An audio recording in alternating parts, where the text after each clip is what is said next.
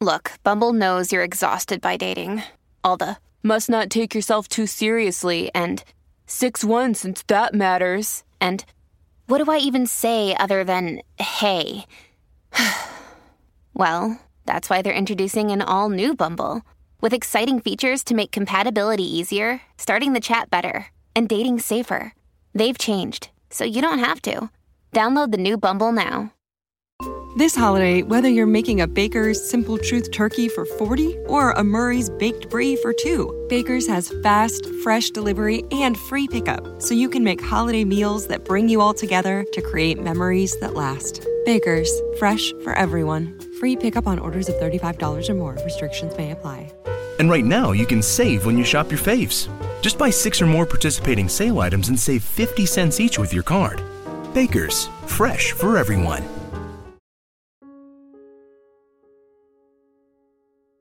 If there is one thing that's pretty much universal, it's that we all wonder what it would like to be rich. Who wouldn't want to wake up one morning, be able to quit their job, and spend the rest of their lives in the lap of luxury? The problem is, short of starting the next Amazon or Google, the best shot most of us have of becoming rich is hitting the lottery. But the chances of that happening are slim at best. Practically every time there's a massive unclaimed jackpot, you'll hear in the news how the odds of winning are roughly equivalent to that of being eaten by a great white shark right before getting struck by lightning on the way to purchase the lottery ticket. On average, Americans spend about $223 annually on lottery tickets. That equals out to more than $74 billion spent each year on a chance to end up on Easy Street. And despite the impossibly long odds of winning, occasionally, some people do strike it rich. Of course, that doesn't necessarily mean their lives turn out better afterwards. You can often find plenty of stories in the news of how those same winners managed to lose all that money within a few years and ended up suffering a life of constant tragedy from then on. Divorces, alcoholism, drug addiction, and even friends and family literally out to murder the winner for their money. These are all things many former lottery winners have reported. After all, there is a good reason there's a TV show called The Lottery Ruined My Life. Yet, despite all the potential negative consequences, people keep playing the lottery for that chance they might win. The earliest known lottery dates back to the Chinese Han Dynasty between 205 and 187 BC. It's believed that the revenues collected by the Han government from the lottery helped build the Great Wall of China. A major reason many governments hold lotteries is because it's an easy way to collect money for costly projects, where they don't necessarily want to impose unpopular new taxes on their subjects. During the reign of the Roman Emperor Augustus Caesar, a lottery was organized to fund repairs to the crumbling capital infrastructure. In Europe around the 15th century, several defenseless towns held lotteries in order to build up their fortifications against aggressors. In Italy in 1449, a lottery was held in the city of Milan in order to raise money to finance a war against the Republic of Venice. In 1566, the first lottery was organized in England under the charter of Queen Elizabeth I.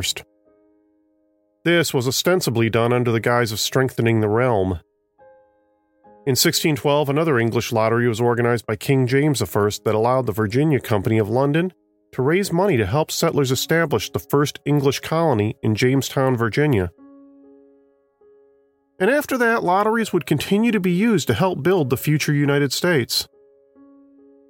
During the French and Indian Wars, several colonies used lotteries to finance local militias. None other than Benjamin Franklin organized a lottery at the outset of the Revolutionary War to finance defenses in Philadelphia. Legendary Broadway star Alexander Hamilton became a big proponent of lotteries as a means of keeping cash flowing into the coffers to support the colonial army. Throughout the early 20th century, lotteries mostly fell out of favor in the United States. That is, until they began to see a resurgence in the 1950s and 60s, purportedly as a way to help fund local school districts. Although it's a commonly held belief that state lotteries are huge funders of local schools, the truth of the matter is a lot more complicated than that. By the time you subtract out the cost of paying the winners and factoring in the cost of actually running the lottery, only about one third of the funds collected actually go towards education. And of that money, you have to use the words towards education loosely. A substantial amount of the money collected by state and local governments in the lottery meant for schools actually gets pinched off by the state to cover all sorts of other bills, including attorneys' fees for construction projects, consultants' fees, road construction, and other items that are only loosely related to education. Today in the U.S., lotteries are operated at the state level across 44 states and three territories. Most of these states also take part in multi jurisdictional group lotteries that have even bigger payouts, but much longer odds. In a typical statewide lottery in which you draw six numbers out of 49 possibilities, the odds stand at around 1 in 14 million of drawing all six numbers. In the Mega Millions multi state lottery, the odds of drawing all six numbers skyrockets to 1 in 258 million. Those are certainly some very long odds. But what if I told you there have been times where a few cunning individuals have managed to do the unthinkable and beat those odds? No, I'm not talking about random chance, but rather individuals who have managed to beat the lottery at their own game, either by cheating or simply outthinking the lottery commission. When you hear some of these stories, you'll come to realize although you might have thought you had a chance of winning the lottery one day, no matter how small, the truth is, you never really had a chance at all. I'm Nate Hale, and my lucky rabbit's foot is actually a monkey's paw, and this is The Conspirators.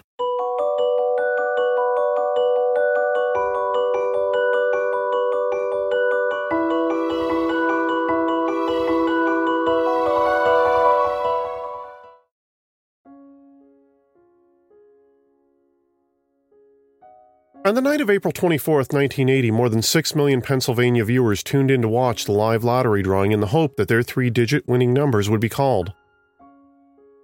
The jackpot that night was up to $3.5 million. The way the Pennsylvania lottery worked was they used a machine that spat out numbered ping pong balls to select the winning digits. That night, the host, Nick Perry, stepped up to the podium and ordered the machine be activated to draw the numbers. The balls danced around inside the clear plastic box, and one by one they began to drop into the chutes. The first number was a six. Then the second ball dropped, and it was another six. Then the third ball dropped, and that one was a six as well.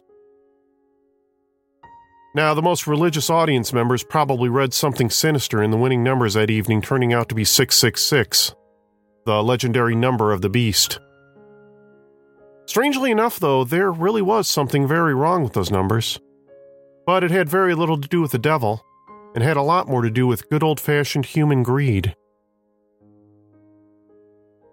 Right away, alarm bells went off with lottery authorities and local bookmakers when they realized eight people came forward to claim the bulk of the prize money.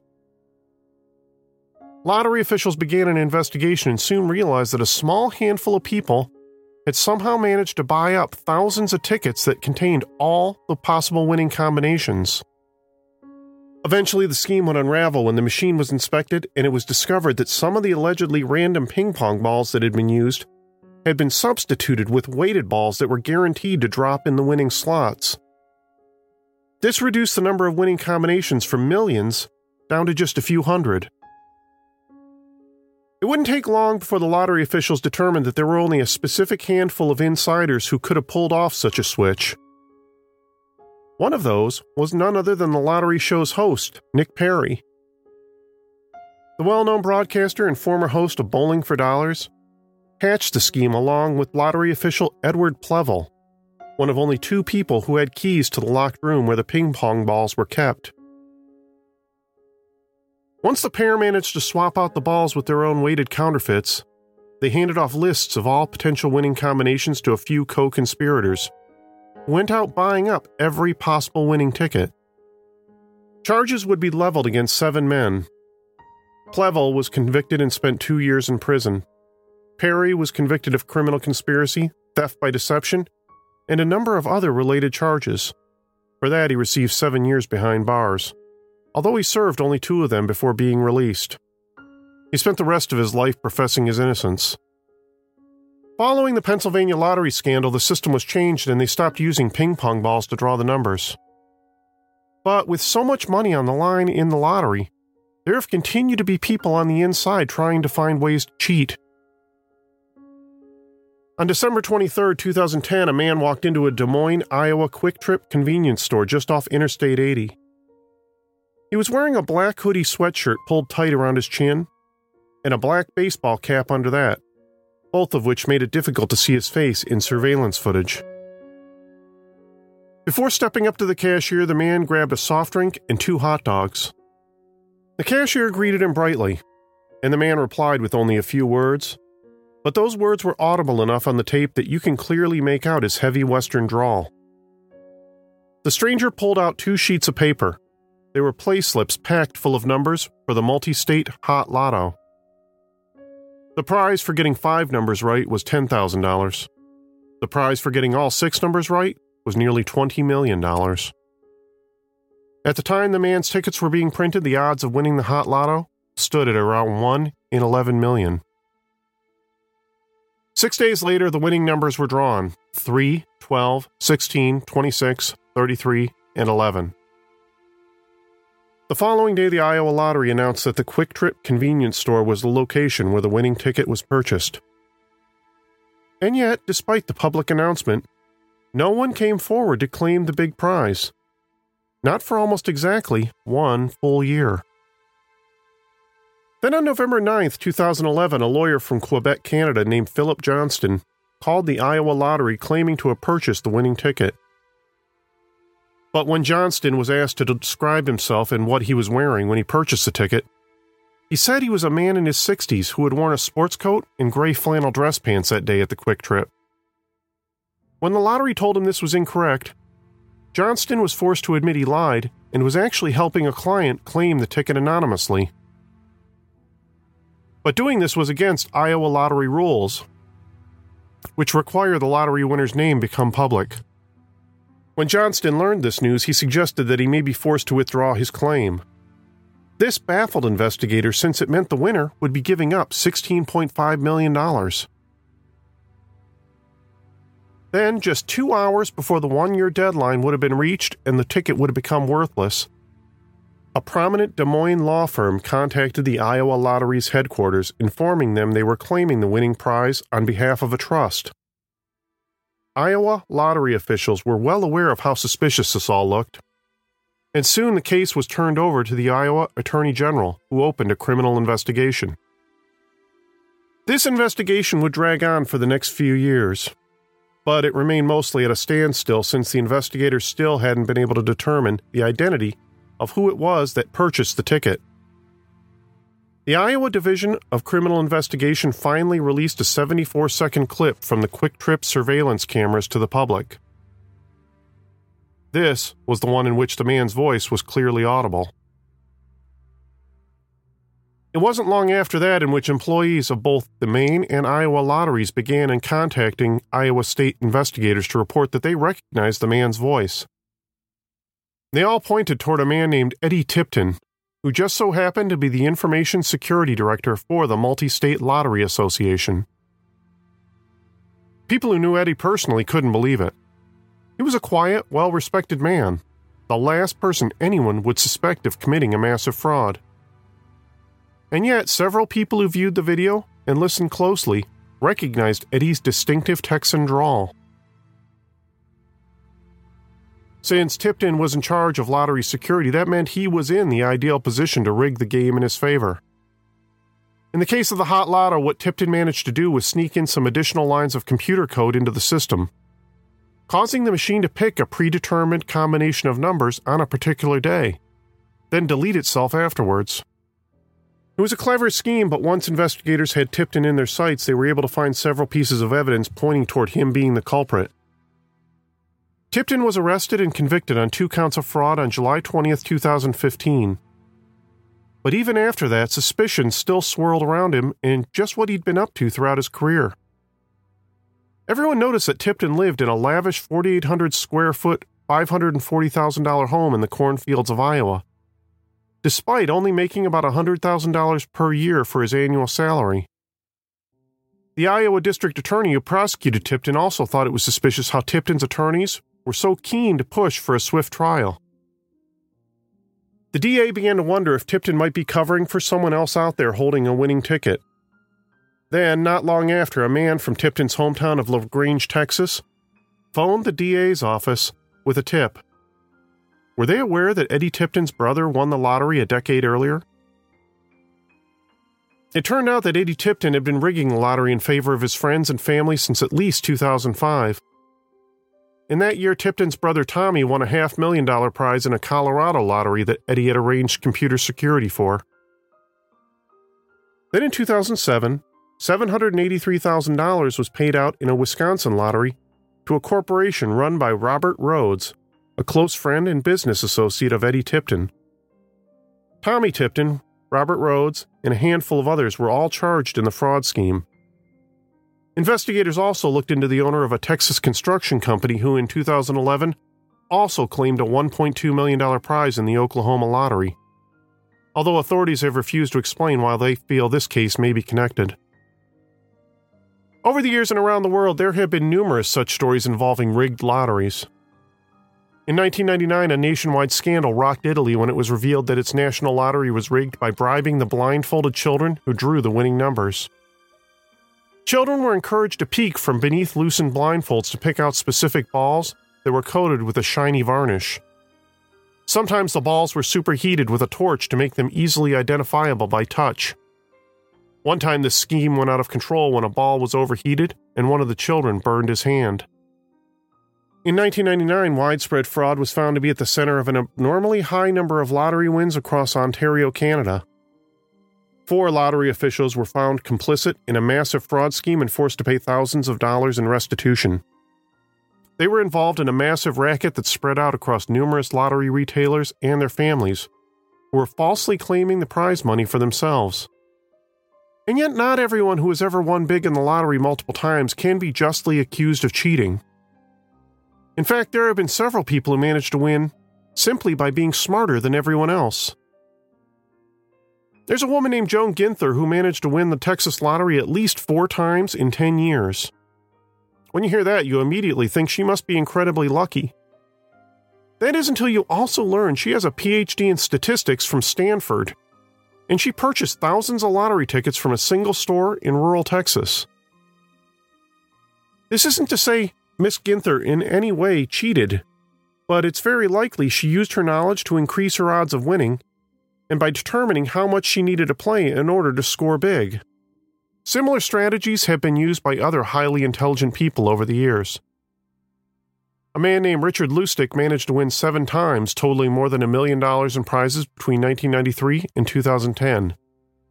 He went on to write a best selling book titled Learn How to Increase Your Chances of Winning the Lottery. Lustig didn't have any magic ability to see the future. Rather, he was able to calculate the large number of lottery tickets he'd need to purchase in specific lotteries and balance that out against the potential payout in each instance, coming out ahead multiple times. I'm Jane Perlez, longtime foreign correspondent and former Beijing bureau chief for the New York Times. I've been a foreign correspondent in lots of places Somalia, Indonesia, Pakistan, but nowhere as important to the world as China. I mean, China is not dropping anti democratic paratroopers into Montana. But of course, we did see things like the weather balloon slash spy balloon riveting the whole country for a week. This is Face Off an eight part series in which we'll take you behind the scenes to key moments in the tumultuous US China relationship. We'll speak with a diplomat, a spy, a tech reporter, a US admiral, even Yo Yo Ma. Plus, my pal and noted China historian Rana Mitter joins the conversation. We'll look at what's driving the two nations apart and explore whether anything can help bring them back together. Face Off launches April 9th. But Lustig's seven wins were dwarfed by a Romanian Australian economist named Stefan Mandel, who managed to do the seemingly impossible and win the lottery 14 times between the 1960s through the 1990s. During the 1960s, Mandel was living under Soviet rule behind the Iron Curtain, where he had to support his wife and two children, on a salary equivalent to $88 a month. Back then, during the Cold War, people struggling to eke out a meager existence often either had to turn to criminal activity or flee to the West to survive. But Mandel was also a talented mathematician, and he came up with a third alternative an algorithm that practically guaranteed him a lottery win. Mandel realized early on that someone with a good head for numbers could apply that knowledge toward determining which lotteries would prove to be the best bets. He realized that any time a jackpot grew three times larger than the total potential number of winning combinations, that this meant his odds of winning dramatically increased. So, for example, if you have a lottery where you have to choose six numbers from a possible 40, that means there are 3,838,380 possible winning combinations. So Mandel would wait until the pot rose to three times that number, or roughly $11.5 million. His reasoning was simple. If a standard lottery ticket could be purchased for $1, it made mathematical sense to purchase every possible number combination and you were practically guaranteed double the money you spent on tickets. But in order for this plan to pay off, Mandel needed the capital to get started. He went around and enlisted a group of investors who each contributed a few hundred to a few thousand dollars each for their shot at a big payday. Afterwards, Mandel painstakingly wrote out millions of tickets containing every possible winning combination. Then all he had to do was turn them in, collect the prize money, and distribute the winnings among himself and his backers. The first time he did this was with a lottery in his native Romania. By the time all was said and done, Mandel personally raked in a little over $19,000, enough money to bribe government officials to let him escape the country and start over in the West. After that, he continued repeating this scheme in the UK and Australia throughout the 1970s and 80s.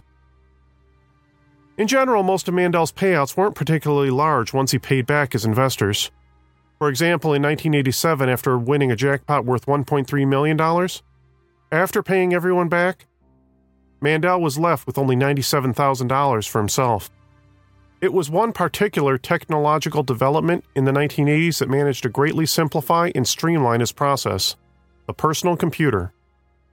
Prior to the 1980s, Mandel had been forced to write out each of the number combinations by hand.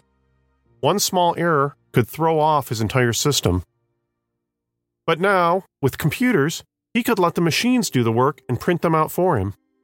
After settling in Australia throughout the 1980s, Mandel managed to win the lottery 12 more times, scoring more than $400,000 for himself. Eventually, Australian lottery officials caught on to what he was doing, and because he wasn't technically doing anything wrong, they couldn't prevent him from playing. But instead, they changed the laws to prevent any future manipulations of the system. But Mandel still had one more big score in his future, and this would turn out to be his biggest of all. That was in 1992 when he decided to apply his mathematical formula to the Virginia State Lottery, which had grown to a jackpot of more than $27 million. Mandel reached out to an associate in Virginia who systematically went around to more than 100 grocery and convenience stores purchasing thousands of lottery tickets that contained every single potential winning combination of numbers. Although many retailers balked at having to print all these tickets out, there was nothing technically illegal about it. So they were forced to print the tickets. Then on February 16, 1992, Mandel hit the jackpot. The massive payout, as well as the large number of tickets purchased, caught the attention of government officials. The CIA, FBI, and IRS all investigated Stefan Mandel and his cohorts, but eventually came to the conclusion that they had played the game fairly according to the rules and won. In the end, Mandel raked in more than $15 million minus the 5 million in expenses he paid out to bring his plan to fruition. But if you were hoping to replicate Stefan Mandel's plan, you're out of luck. U.S. lotto officials changed the rules following the revelation of Mandel's scheme. Individuals are no longer allowed to print their own lottery tickets at home, nor are they allowed to purchase lotto tickets in bulk by the thousands. None of that matters much to Stefan Mandel, though.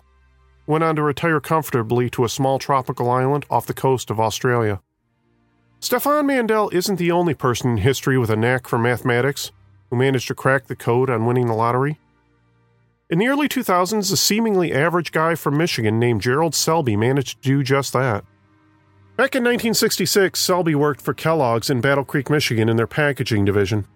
As a materials analyst, it was his job to figure out better ways to preserve the shelf life of his company's cereals. It was boring, tedious work, and Selby liked to do whatever he could to spice up his day. He always had a head for numbers, and he especially loved number puzzles.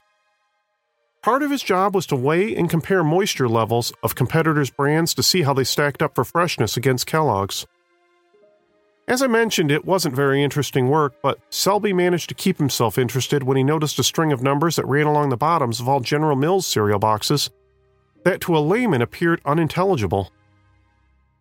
That is, until Selby deciphered what they actually meant and realized these numbers could be used to track the cereal back to the date and place each box was manufactured. Selby was personally thrilled with himself for cracking the competitor's code.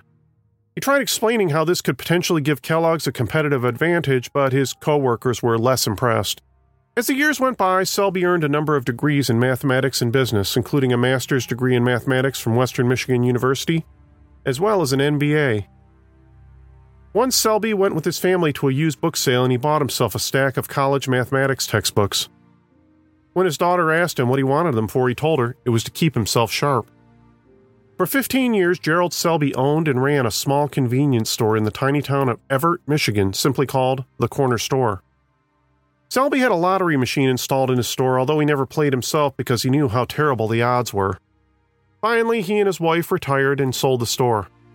He'd still stop by most mornings, though, and chat with the new owners, maybe grab a cup of coffee and the day's newspaper. It was during one of those visits in 2003 when Selby spotted a brochure for a new lottery game called Windfall. Selby was probably one of the few people to actually read the brochure, but when he did, he knew he'd stumbled across a flaw in the system. In Windfall, you pick six numbers, 1 through 49. Six correct guesses guaranteed you a jackpot of at least $2 million and often higher. Winning guesses of two, three, four, or 5 numbers would win lesser prizes. What caught Jerry's attention, though, was a clause in the rules for something referred to as a roll down. What that meant was that if no one won the big jackpot, after it grew to above $5 million, they would begin to dole out prizes to the lower tiers of winners. This is when Jerry's head for math clicked in. Normally, if you correctly guessed 3 out of 6 numbers, you had a 1 in 54 chance of winning, which meant you won $5. Likewise, there was a 1 in 1500 chance of winning a $100 jackpot for correctly picking four numbers. But Jerry realized during the roll down periods, which occurred roughly every six weeks, the amount of each cash prize jumped exponentially. Instead of winning $5 for picking three numbers, you could now win $50. And instead of winning $100 for four correct picks, you could now win $1,000. Since each ticket only cost $1 each, the math now worked out so that a large enough bet was now also a comparatively safe bet with the odds in the player's favor. After that, Jerry Selby began to put a plan into motion in order to win big. He knew initially he would have to hide this from his wife, whom he was sure would disapprove. The first time he attempted his plan during one of the windfall weeks, Jerry drove to a convenience store 47 miles away and plunked down $2,200 on windfall tickets. His plan worked and he did win, sort of, but it was only $2,150, which left him $50 in the red. Other winners might have given up right then, but Jerry was convinced that his math was solid. The main problem he calculated was that he hadn't bet enough to turn the laws of probability in his favor. The next time he attempted it, he purchased $3,400 in windfall tickets. This time, he won $6,300, a 46% profit margin. Now, Jerry was absolutely convinced his plan was solid. The next time a roll down occurred, he bet even more money. This time, he purchased $8,000 in windfall tickets and won $15,700, a 49% return. After that, Jerry decided to let his wife Marge in on the scheme. He took her camping at a state park in Alabama, and it was there, sitting next to a crackling fire, that he described to her his secret system to beat the lottery. From there, the couple began working together to buy more and more windfall tickets. It was long, tedious work. They began collecting large plastic tubs full of stacks of lottery tickets they meticulously kept records of and rubber banded together. Luckily, Jerry knew most of the convenience store managers around the area, which helped when he and Marge had to stand there for hours going from store to store asking them to patiently print out thousands of lottery tickets. Within six months, they had enlisted the aid of their six children to get in on the scheme. On their first go as a group, they bet $18,000, only to lose most of it when one lucky soul matched all six numbers. But Jerry convinced them this was only a minor setback. The math didn't lie. Pretty soon, the gravy train picked up steam and they all began winning again. Jerry set up a corporation and gave it an intentionally boring name GS Investment Strategies LLC. He began selling shares at $500 a pop to a few friends and family members from around town. This included a Michigan State trooper, a parole officer, a bank vice president, and even Jerry's personal accountant. By the spring of 2005, the investment group's winnings had grown exponentially. What started as $40,000 in profits doubled, then doubled again to $160,000. For the most part, the Selbys refused to live extravagantly. Marge socked the lion's share of their winnings away in their savings. Jerry bought a new truck and a camping trailer to go with it. He also began purchasing coins from the U.S. Mint to hedge against inflation. Then in May 2005, Michigan abruptly shut down Windfall, citing, ironically enough, low sales. When that happened, Jerry Selby was furious that his money train had derailed. But then another one of the investment group's players alerted him to a similar game in Massachusetts called Cash Windfall. The rules and odds were similar, although each ticket cost $2 to play instead of one. Jerry did some new calculations and decided the plan might still work but it would also mean he would have to drive all the way to Massachusetts, a state where he had no connections, in order to purchase the tickets in person. So in 2005, Jerry hopped in his truck and made the 12 hour drive to the East Coast. What he didn't know was that he already had some competition in town. It turned out that a group of Massachusetts Institute of Technology students, led by a young man named James Harvey, had already come to the same mathematical conclusions that Jerry had. After analyzing numerous lottery games, Harvey had figured out the same thing Jerry did about cash windfall that during roll down weeks, your $2 bet was worth more than $2. Harvey recruited around 50 people into his own investment corporation he called Random Strategies LLC. Their average bet was about $600,000 per roll down week. Because of the large number of tickets they were printing, the Massachusetts Lottery Commission quickly became aware of this group of college students playing the lottery. But at the same time, they also determined they weren't technically doing anything illegal. Meanwhile, Jerry Selby showed up in a Sunderland, Massachusetts convenience store and made a proposal to the owner. He'd allow the man a stake in his investment group if he'd allow him to purchase $100,000 in windfall tickets. But even that store by itself couldn't handle the bulk ticket printing, so Jerry and Marge soon also enlisted the owners of a diner in South Deerfield that also had a lottery machine. For more than 12 hours, the retired couple worked the two machines as they spit out lottery ticket after lottery ticket. The first time Jerry and Marge Selby played the Massachusetts lottery, they gambled $120,000 and netted a profit of $58,000. Over the next five years, Jerry and Marge would return to the state and play cash windfall on average of six to nine times a year. A lottery compliance officer caught wind of the Selbys and investigated. Although, like the group from MIT, they determined no wrongdoing on the elderly couple's part, so Jerry and Marge just kept playing.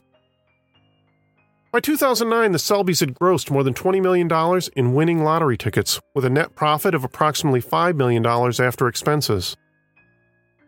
One of their biggest payouts came toward the end of their run when they played $712,000 and won just shy of a million. On August 16, 2010, the group from MIT, led by James Harvey, forced a roll down on the Massachusetts windfall when they bought a massive 700,000 tickets. This was a week when Jerry and Marge did not play. The enormous purchase was noticed by the authorities who wrongly accused Jerry and Marge of rigging the lottery in their favor. This, of course, infuriated Jerry since he knew full well it wasn't he that did it. Jerry felt the group from MIT were crossing a line by forcing the roll down to happen, rather than letting it happen on its own. The group from MIT knew about Jerry and Marge as well by that point. They even sent a representative to Jerry's home in Michigan to see if the couple might be interested in joining forces for an even bigger payout. Jerry slammed the door in the young man's face. In response to what they saw as rigging the system, Massachusetts lottery technicians installed a new software script that would notify them of any such massive ticket purchase in order to alert other players of an imminent rolldown, giving everyone an even chance. Following this, a Boston Globe reporter also learned of what was happening with the cash windfall game and published a story that deeply offended Jerry. He thought it painted him to look like he was somehow scamming people out of their money. When he insisted he was only playing the game by the rules. Jerry reached out to the Globe reporter in order to set the record straight. He gave a full interview explaining exactly, in detail, how he and his wife had made their money. He said that anyone could do the same thing if they put in the same time and investment. The last time Jerry and Marge played Cash Windfall was in January 2012. Six months later, the Massachusetts Inspector General issued an official report that only partially absolved the Selbys, the group from MIT, and other high volume bettors who had caught on to the flaw in the system.